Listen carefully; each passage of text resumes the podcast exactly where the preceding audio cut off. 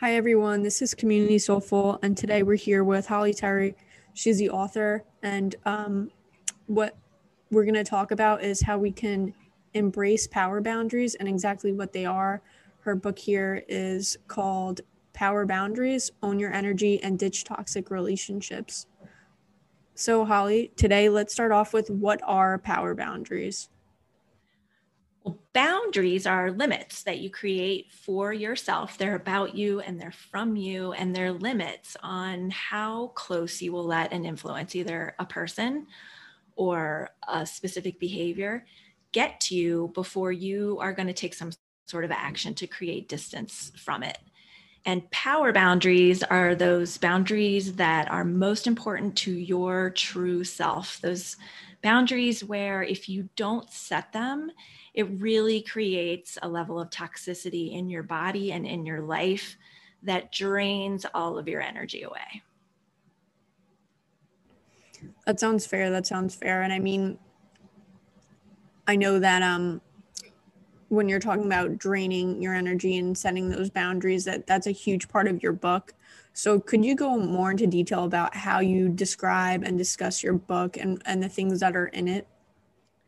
Sure. The book is about my personal life and my personal journey through these toxic relationships. I found myself in a place where I was feeling mistreated in work, in my marriage, um, in some of my social relationships and family relationships, and went through a process of really examining those things and working very closely with a therapist to get clear on how these influences were affecting me and what kind of choices I had in my life. And went through a few years of really intense detoxification of relationships. I was involved in a um, public effort to expel an elected official from office. I was a lobbyist and um, accused him publicly of sexual harassment along with other women working at the Capitol and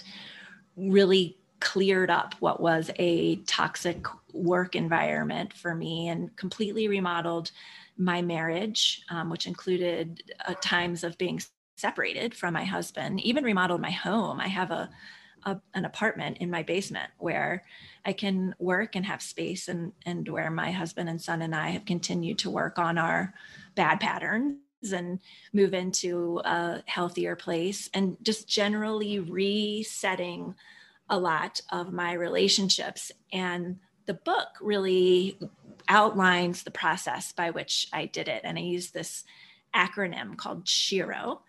Um, the S is slow down so you can hear your true self. The H is harness the wisdom of your patterns.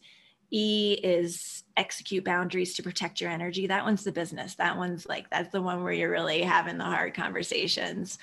The R is recreate and attract relationships you want. You know, boundaries are not just about pushing things away, they're about what you let in and create all around you in that warm bubble of protection that boundaries create.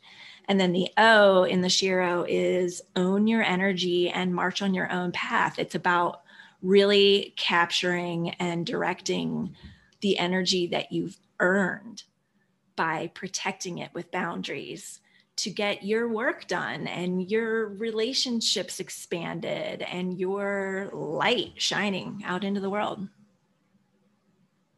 I love that. I love that. And I also see on your website that um, you wrote when you start making and enforcing the rules about how you are treated, the drain of resentment and overwhelm will give you the way to clarity about what you want and the energy to pursue it. And I really um, like how you bring up um, it guides you as an intentional process to claim the spot as the CEO of your life. Because the other day I just read this quote and it and you remind me so much of it. And it's it said, You are the CEO of your life. So hire and fire accordingly. Yes. Um, and I think that SHERO right there is really like, wow, the CEO wrote it out perfectly. Um, and, and I do find that absolutely amazing that you came up with that acronym. And it is so powerful and it's a great process to have. And it's amazing that you're talking about all these things that you've already done. Um, but i do know that part of the the power boundaries is really finding your own meaning. So if someone is reading your book and they're really looking for they don't know like what their mantra is what their meaning is how can this book and you help them find meaning in their own life? Mm, that's such a good question. It really the insights and examination of self always starts with slowing down and tuning in um, there are lots of ways that people can do that, and none of them are magic. They are all the things, the foundational, you know, pillars of wellness that we all know and hear over and over again meditation and journaling and um, safe places and therapy and all of those sorts of things are ways to create opportunities to listen to yourself in your life, um, to have opportunities to listen to yourself in your daily routine, create kind of a, a pattern and a habit of slowing down and tuning in and starting to, to connect with your truest self. It's very common that people don't know what they want, um, don't know what they like, don't know what they need. In fact, those three questions are the keystone questions in the last step the O, own your energy. It is work to find out what you like, what you need when you're distressed, what makes you feel better, what you want. What do you want to do with your weekend? What do you want to do with your life? These are ponderings that take energy. So that that boundary step is kind of the prerequisite. And finding your meaning comes when you have enough space from the noise, distraction, triggers, um, for, you know, from relationships that you needed to put boundaries around, that you can tune into yourself and start to hear and understand what it is that you really want. So that's a great piece of advice. Just one thing that you had just said, which I'm going to repeat, is it all starts with slowing down and tuning in. So looking inward and journaling and figuring things out and and really finding out, okay, not only what what do I want to do with my life, but what do I want to do with my weekend? And and sometimes you know, I personally overlook that all the time. I'm always thinking about, oh, what am I going to do next month? And I'm not thinking about a week ahead. And I'm thinking, what am I going to do to get that promotion in six months? But I'm not doing things this week that will set me up for that promotion six months because I'm too busy worrying or I'm too busy thinking ahead and putting myself in the wrong position. But I know that when it comes to journaling, when it comes to putting your thoughts on paper, there's something that you brought up um, in your book, and it's called a joy wall. And I just want to know what inspired the joy wall. What is it? Um, where is it in your house, and, and why do you find it so useful? Oh, I love the joy wall. It's a wall in uh, the master bedroom of my house where it's a photo tile grid of close ups of our faces, mine and my husband and my son and my dog's face, you know, outside doing what we do to find joy, which is um, travel and nature. And, you know, traveling has certainly slowed down in the times of COVID, but we like to get outside. We like to experience weather. That's kind of a fun thing that we do. Or we'll go outside when it's really windy or rainy or snowing and um, and make a big, you know, event of experiencing the weather. We take walks in the dark at full moons and um, travel in our camper van to new places and try to get on the water every chance that we get. And and throughout the experience of living these joyful moments, we're also in the habit of whipping out our phones and getting a close up of our faces while we're doing it. And by putting that on the wall, uh, we are reliving that initial joy over and over and over again and experiencing the benefits of the joy exponentially. That is just so wonderful. Um, and and really that is so nice to know that you just get in your van and you go and you hit the water and you guys all have that in common that that's something that you enjoy that's something that you like i mean nature is the most incredible thing and sometimes you know here in new york city i get caught in, caught in the busy streets and stuff but then I uh, get my car and I drive to certain parts of New Jersey that are more remote, and it makes me realize like, okay, it's actually a big world.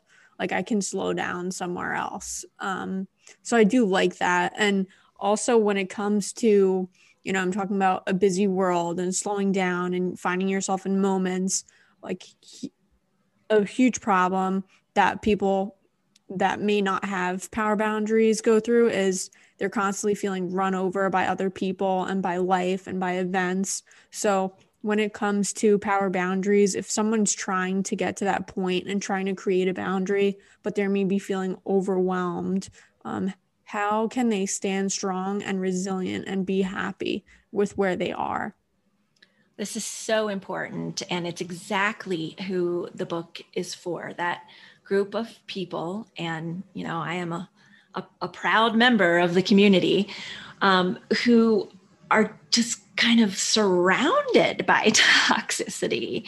And the most important first step is to realize that it's not your fault, to, to kind of brush aside that voice in your head that's saying, you know, you're this feeling of being mistreated over and over and over again. Is it is it really because you're just fundamentally broken in some way? And the answer is no. The reason that you can find yourself, I, you know, say I, I was swimming in a sea of toxicity is because of patterns. And this is a reality, uh, uh, some would say an unfortunate reality of how human brains work. They identify the characteristics of the people who raised us in others, find that familiar, and get closer to it. And so they do it over and over and over again. Meanwhile, the people who raise us have the most power to install these damaging stories. You know, outside of any need to blame anyone, children have experiences that really stick with them and create this outsize effect on the stories that they're telling themselves.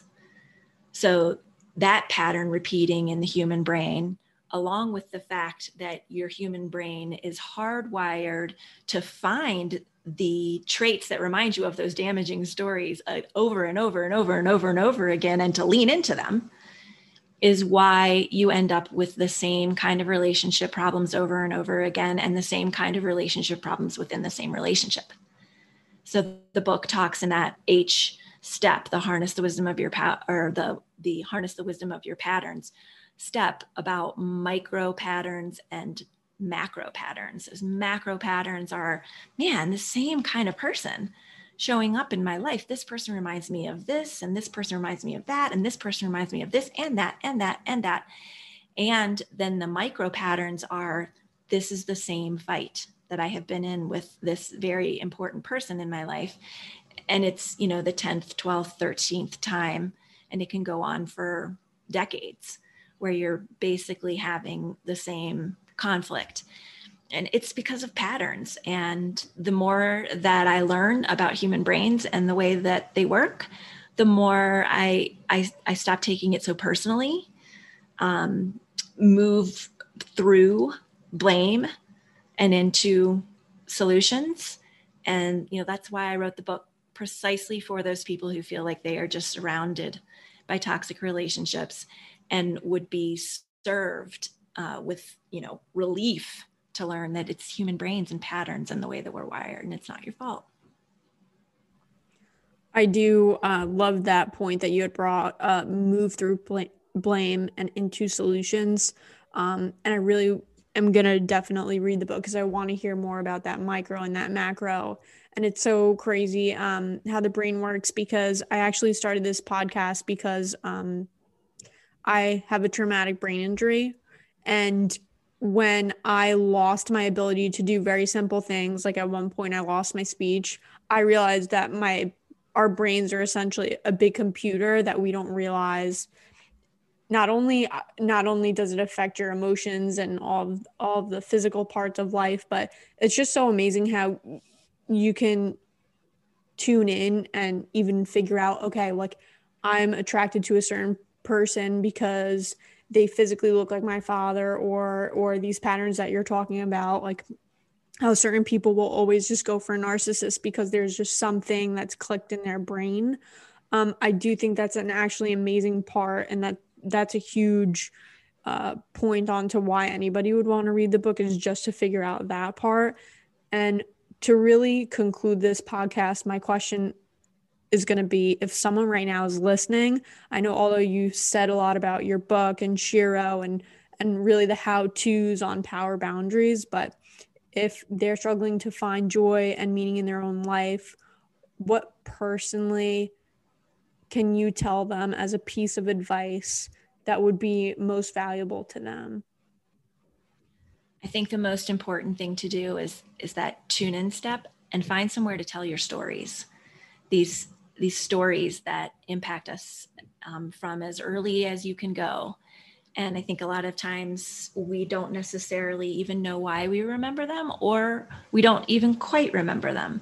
But if you find somewhere that you can start putting details to the things that you think shaped you as early as you can, then you start to get better at seeing your relationships and your interactions in full color and seeing the details and seeing the subtle ways that like well wait that wasn't right. I didn't i didn't feel listened to.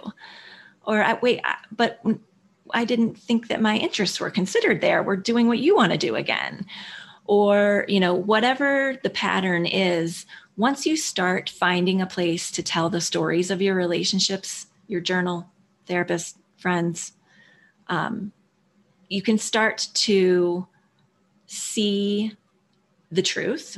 You can start to unravel roles that you're in that aren't necessarily serving you. And that's really kind of the beginning of pulling the thread and starting to see, oh, I, I don't think I actually feel good after I'm with this person. This this visit for the weekend is too long, or this isn't a person I want to date anymore, or I need to block this friend from my phone. Those decisions come from that beginning step of tuning in and getting clear on the stories. Tell them to someone. Get see if you can get some specifics behind them and pay attention to how you feel.